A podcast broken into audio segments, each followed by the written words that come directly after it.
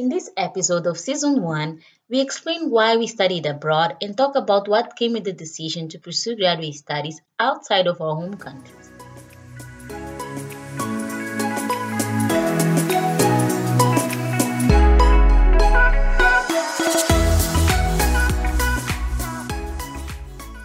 Hey everyone, welcome back to Endless Possibilities. Aiza, do you mind sharing with us your side of the story for both Masters and PhD? Yeah, so actually for Masters, for those who have listened in the previous episode, it was an opportunity that was presented to me. It was not an opportunity that I seeked.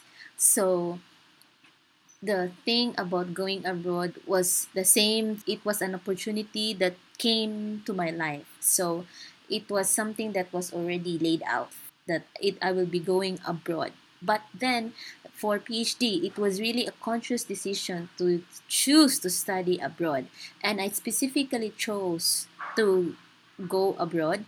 Number one, because there are already environmental studies in the Philippines, but I was interested when I read about our university, and it said that environmental engineering pioneered in Japan. That was my biggest trigger why I really pursued to go to Japan. And another thing is in terms of the equipment and the technology that is available abroad compared to the Philippines. There's a very big gap between the advancement of technologies and the equipments available in order for us to develop our studies. Yeah, so that's why abroad was the best choice for my case. Yeah, and how about you? For my case, especially for Masters, I already mentioned that I really wanted to have international experience, academic experience. So I pursued that. Even though I initially did not plan to do it in China, my first priorities were different. But at the same time, the first opportunity or the more viable opportunity that came to be was for China, and I took it. For PhD also, it was something that I really wanted to do, and especially for my field, that is mostly similar to you. Not only environmental studies were pioneered in Japan, but specifically solid waste management, not necessarily pioneered in Japan, but it's a very strong field in Japan. So I was very attracted to that factor.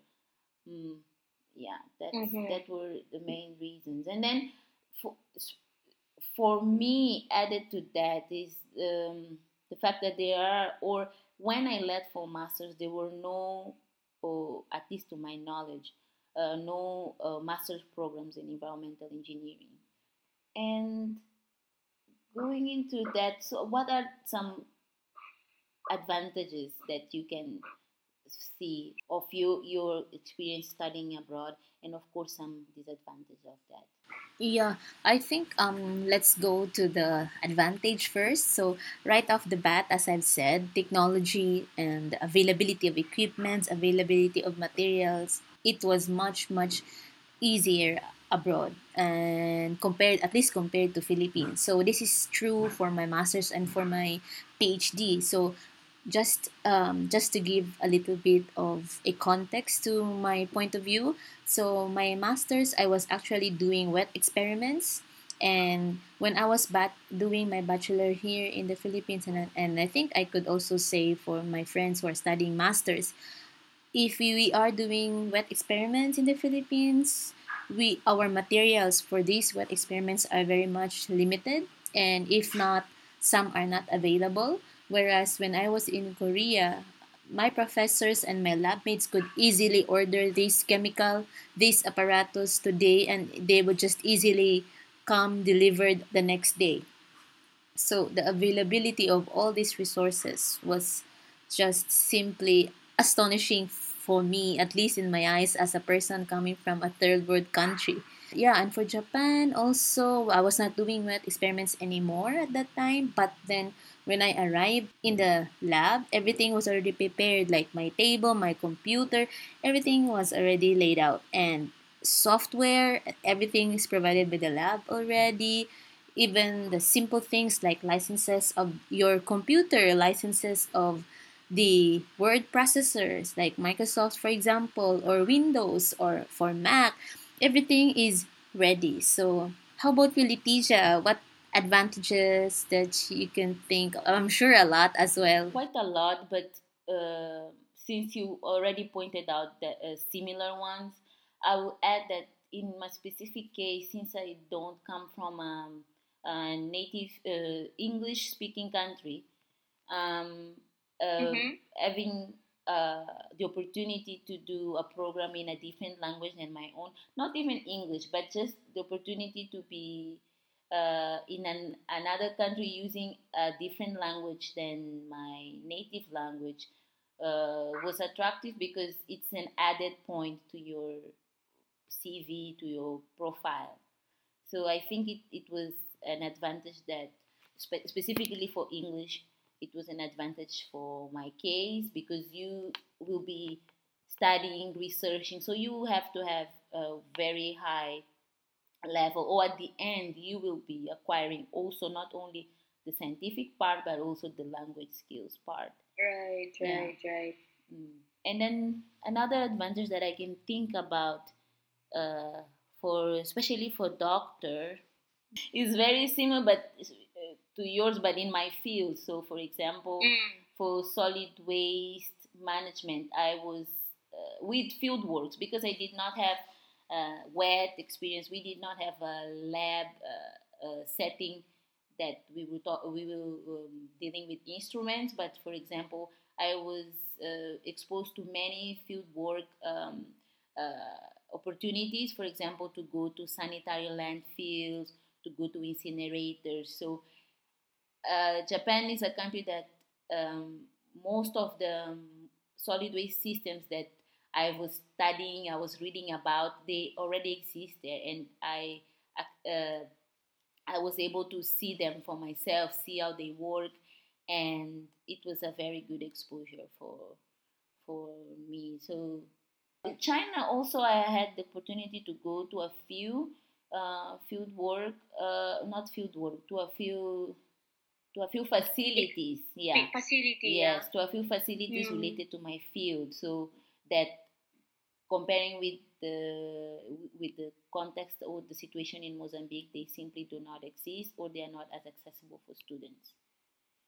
Now that you mentioned about the specialty in Japan with our lab and our professors, I also want to add that in terms of the level of expertise of the people, at least of the scientists and the professors in Japan, is, I'm sorry to say this, for comparing to Philippines, but Japanese professors and scientists and the university itself, is the expertise is just very, very wide and very, very varied. So for example, even undergraduate students in our university in Japan, they could already specialize into topics for their thesis. Whereas in the Philippines, because I mentioned this one as well in the previous episode, we have like a shortage of PhD people. So if, for example, you want this topic as a thesis, but then there's no specific person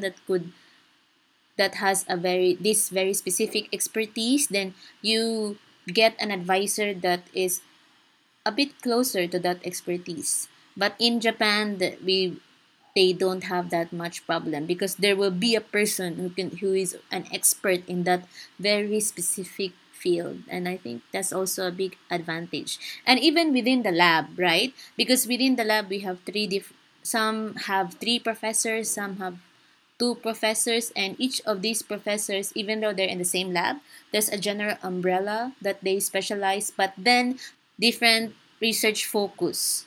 For example, that the part of specializing and focusing on a very specific field, such that they become experts in that very specific topic, is is very valuable, I think. Yeah, I think it's the same situation not only in Japan, but I believe you can confirm in Korea, and also I found the same in China, same situation. And I also think it's fair for you, because it's actually the reality.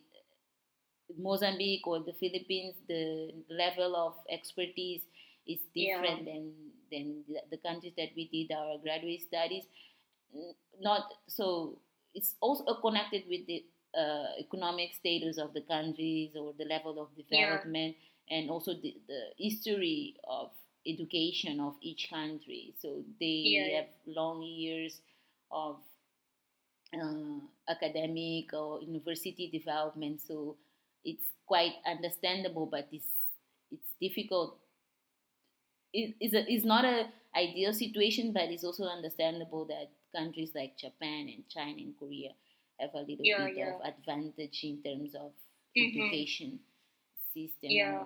And also, I just want to add, because you mentioned about the language thing, so maybe we could say, right, that that's the non-academic part that we gain from living abroad. So I was talking to a friend, a colleague actually, yesterday, and we were talking about her experience while she was in France, and she did her PhD in France as well. And then I was also sharing my experience living abroad, and she mentioned this one, and to which I also agree, that there was a very big personal growth. You're away from the family, so you live alone. Although some could have housemates, like I had housemates when I was in PhD, but technically you are living alone in a foreign country, so you can really grow up in a sense that you everything will just depend on yourself. So if you want to make your life right, then you are the ones who can only make that choice. And it's like even the mental development, you mature and you try to make mature decisions as much as possible. And these many things that you took for granted when you were still in your home country, and then you realize that when you are already abroad. Even paying bills.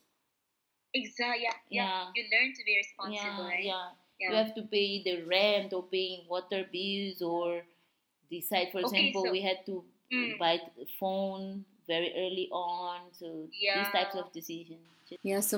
Personal growth. We learn to, maybe because I was living at home with my parents in the Philippines, so when I was abroad, I learned how to budget the money and do groceries on the weekend, because there's no time during the weekdays, and then even running out of tissue, for example. This one we took for granted when we were still in our home countries. And also connected with that, you become in some ways an independent person. So especially comparing with your peers that did not really live, not necessarily country, but continue, for example, living with the parents, you see that your process thought or your decision making will change a bit when you meet your peers again, because you have been exposed to being alone, to being far away, and to required to make decisions that will influence mainly your life, not being like not living in under somebody and the consequences of their actions affecting you, but now it's your own destiny. Also, I just remember now our conversations when we were still PhDs, and we do these conversations when we have coffee breaks. Do you remember when we said that a Japanese person who also went abroad versus a Japanese person who just stayed his whole life in Japan has a very different mindset? And maybe we do not realize that, but maybe we are also like that. I mean, I want to say that we are this is already admiring our own selves, but I want to say that I think we have an open mind, mainly because we were so exposed with so many cultures, and we met so many different type of people. That's correct. At least in comparison with people back home, we for sure our way of seeing things, it's a bit different, if not a lot different. So that is one of the maybe consequences of studying. But it's just that we cannot see that. Yes, especially because it's ourselves. If we are together. Because we think alike too much, but when we see the Japanese people, we can really see the difference. Yeah? And then what are some things, if our listeners are thinking of studying abroad, what are some things that they can consider? I think the biggest part, mainly because also I've said this many times in previous episodes, that because I studied both in my master's and PhD in a country where English was not the first language, the biggest disadvantage from my part was mainly the language. Let's say in the academic part, for example, if there are concepts in my master's that I need to learn, and it's something that is very new to me and I have so many questions, and if I ask my colleagues or even my professor, of course they can explain that in English, but I think it's very different if, for example, I studied in the Philippines and there's someone who can explain that concept to me in our native language, for example, or even in English. So the language itself was one big disadvantage. And I also say this many times to many of my friends that I think if, let's say for example, given that if I studied in Japan and Korea, plus if the environment was English, I think the knowledge that I learned could have been multiple simply because of the language barrier. Especially when I did my PhD, because for example, because I was doing modeling, so many of the models, or at least the programs, were in Japanese. So I could not find any English equivalents to those. And I was mainly depending on my colleague and my professor to explain to me. And of course, translating these Japanese phrases to Google. So, but then the translation and the explanation is not that exactly 100% understandable. So that's why I think that if it could have been a language that was native to me, or if it could have been English, then I think the knowledge would be multiple twice or could be doubled. That's the academic part. I will talk about the personal, what you should consider. Okay. So one of the things I think a person that is considering to study abroad should do is to be very mindful about the weather. Weather sometimes is overlooked.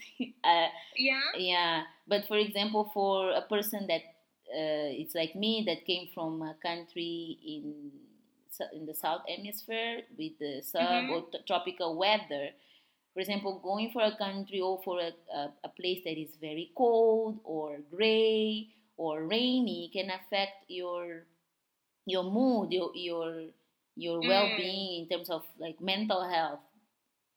Does it make sense? Yeah, I understand. So I was even talking with a friend the other day, and when I was first coming to Japan, I had the opportunity to choose between two universities, one in Kansai where I finally went, and then one in the north in Hokkaido.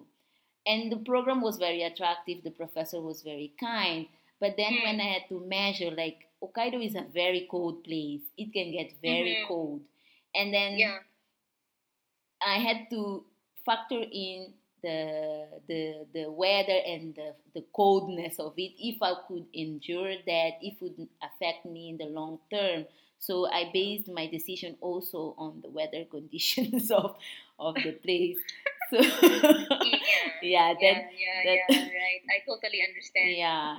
And also, I heard from other people that when they are going, for example, I had a friend's husband. They went to the Netherlands, I think, and it was always raining and cold and gray. And then the person just got more and more and more depressed, because I think also sun exposure, it's very important, especially if you are coming from a place that you had a lot of sun. So suddenly you are in a place that only has sun hours, like 3-4 months per year, and it's a very drastic thing to do for your body. So you have to be mindful about these sometimes overlooked aspects of weather. Yeah. It's kind of related to what you said about the weather, but it's mostly on the cultural thing. And like, it's very important for you to do your research. How is the culture of the country that you're going to, for example?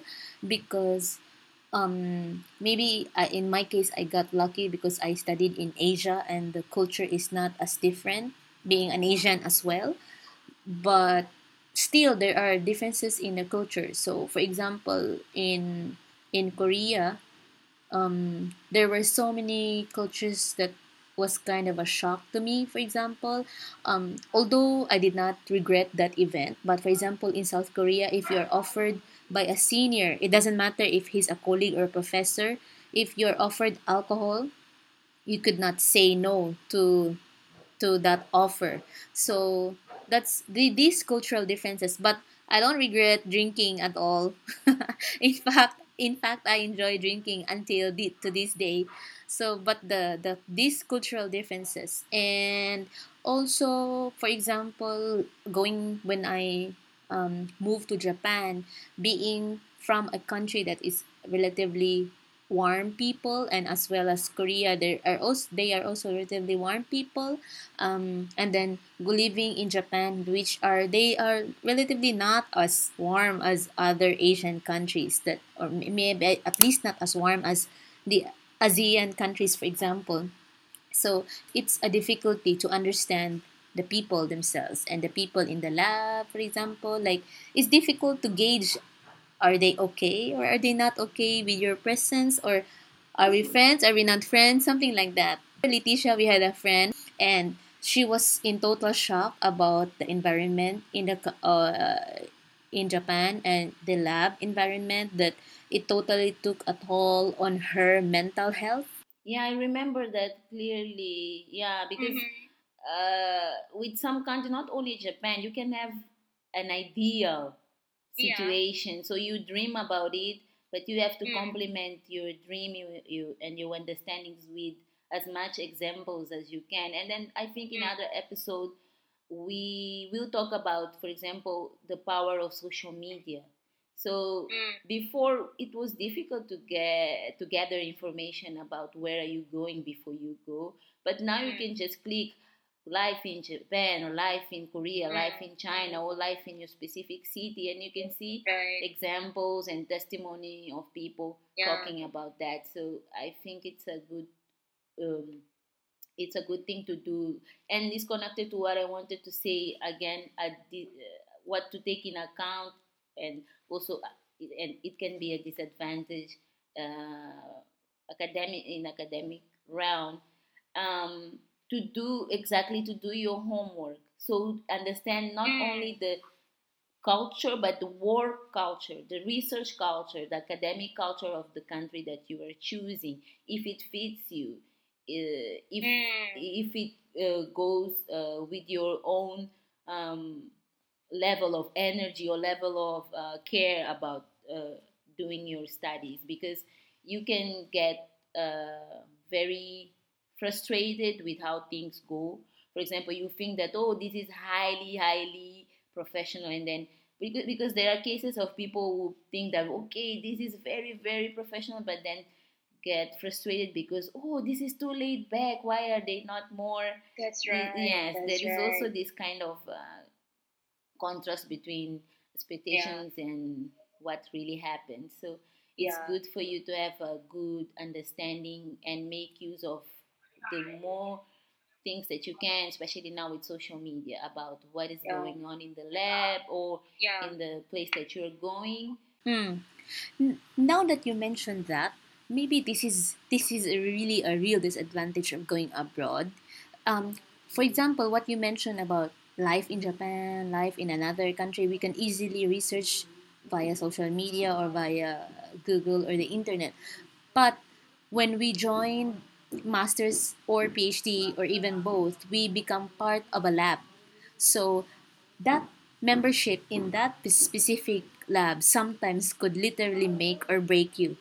But then it's very difficult for you to know if this lab is good, is okay, you can survive in this lab culture, because even within the same university, each lab have different culture, working culture. Exactly. So, yeah, it's very difficult to know. And I think both of us, we are lucky because we were members of a lab that is pretty much accepting and understanding to not just foreign students, but to everyone. And we were guided by very supportive professors. But yeah, so it's difficult to know which lab is good or not. And unless you know someone who already previously joined in that lab, that's the only way. That's very true. And that's why, as much as you can, you have to do a lot of background research before you decide to do that. But Leticia, what can you say? What if the person has no connections at all to that university or to the lab? So what do you have any tip? I don't have any tip. I think you have to, but at the same time you are young, but at least you have to have a clear understanding of what do you want, what is your main goal. Because there will be times that not even academic, that life will just be difficult. So you cannot run from it. So maybe understanding until when, or what is your threshold. I see, yeah. Because we have the case of the lady from South America that left because she could not adapt to her lab culture, and from her recounts, the lab culture was not so good. But at the same time, she had colleagues, international colleagues, that were living in the same environment but stayed. Yeah. So it will be different from person to person. So as long as you understand that there is a 50% chance that you have ideal situation like us, be lucky, or that you can have a situation that is less ideal, and you have to decide what are you willing to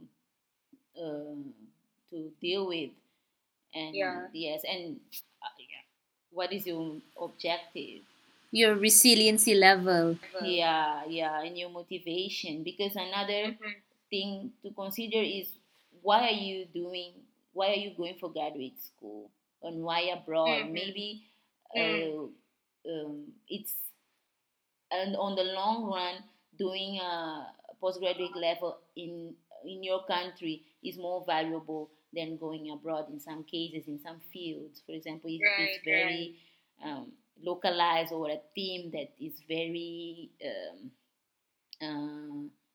specific to your context. Maybe sometimes it's best to pursue graduate school in your country, but you can mix with other experiences. For example, through conferences or through collaborations, you can go abroad, but not necessarily throughout the whole program, or what's the name? Sandwich programs. 2 years in this country, 2 years in another country.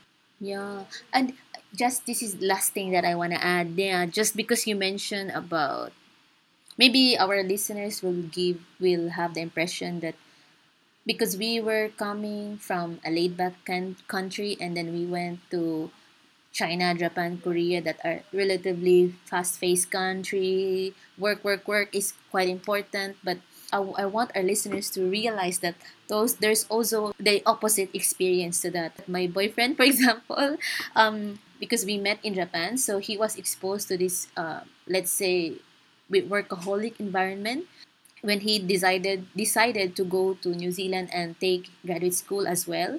And everything there was so laid back, just like you mentioned. It was a bit of a culture shock for him as well. So at first, his impression was like everything here is like slow and he could have learned more if everything is a bit fast-paced.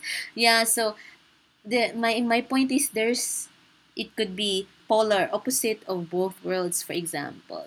Yeah, it really depends. So actually, my main point of sharing both my academic and now a little bit of my personal life, the point of going abroad, studying abroad, you could be totally subjected into an environment that is totally adaptable to you or totally difficult for your situation. But the amount of resiliency that that you can take will matter, and as well as how adaptive you are to the situation and your fighting spirit. It's a very big important thing that you should ask yourself, for example, because I think you and I, Leticia, I think we consider ourselves as strong women who endure a lot. So our threshold of suffering and pain is quite high, because living abroad at the same time studying abroad is really a very tough decision. So I think if you are considering abroad, you should toughen up yourself. Adding to that, I think also that regardless, of course you have to be strong, but you have to also understand that doesn't matter the final decision that you make, you will have a personal and academic growth at the end, because you experience something new. Or even if you decided at the end not to go, it means that you now understand what you are able to do or what you are willing to do for your future professional, being it academic or not. My point is that there are many advantages and many rewards that you can gain for making this decision to go abroad, and it will not come without difficulties, but the rewarding aspects can exceed far more the difficulties that you encounter in the middle. So that's right. Yes. So it's a good thing to consider studying abroad, but also understanding that it's not an easy path, but the rewardings are very much worth it. Yeah. Worth it. Thank you so much for listening. We will see you again on the next episode of Endless Possibilities.